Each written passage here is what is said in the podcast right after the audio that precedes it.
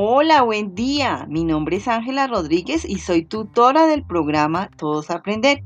Y junto con tu profe Ana, estamos aquí muy felices de poder compartir con ustedes un momento de aprendizaje a través de nuestros podcasts educativos llamados Conectados.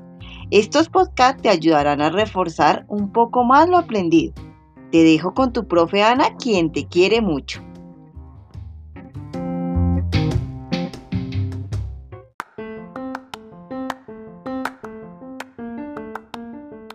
Los estudiantes, espero se encuentren muy bien. Recuerden que el éxito consiste en confiar en ti, no depender de nadie y tener en mente que no hay nada imposible.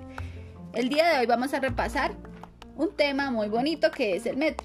Recuerden que el metro es la unidad principal de medida de longitud. Su símbolo es la M. El metro se usa para medir objetos un poco grandes, por ejemplo el largo y ancho de una puerta.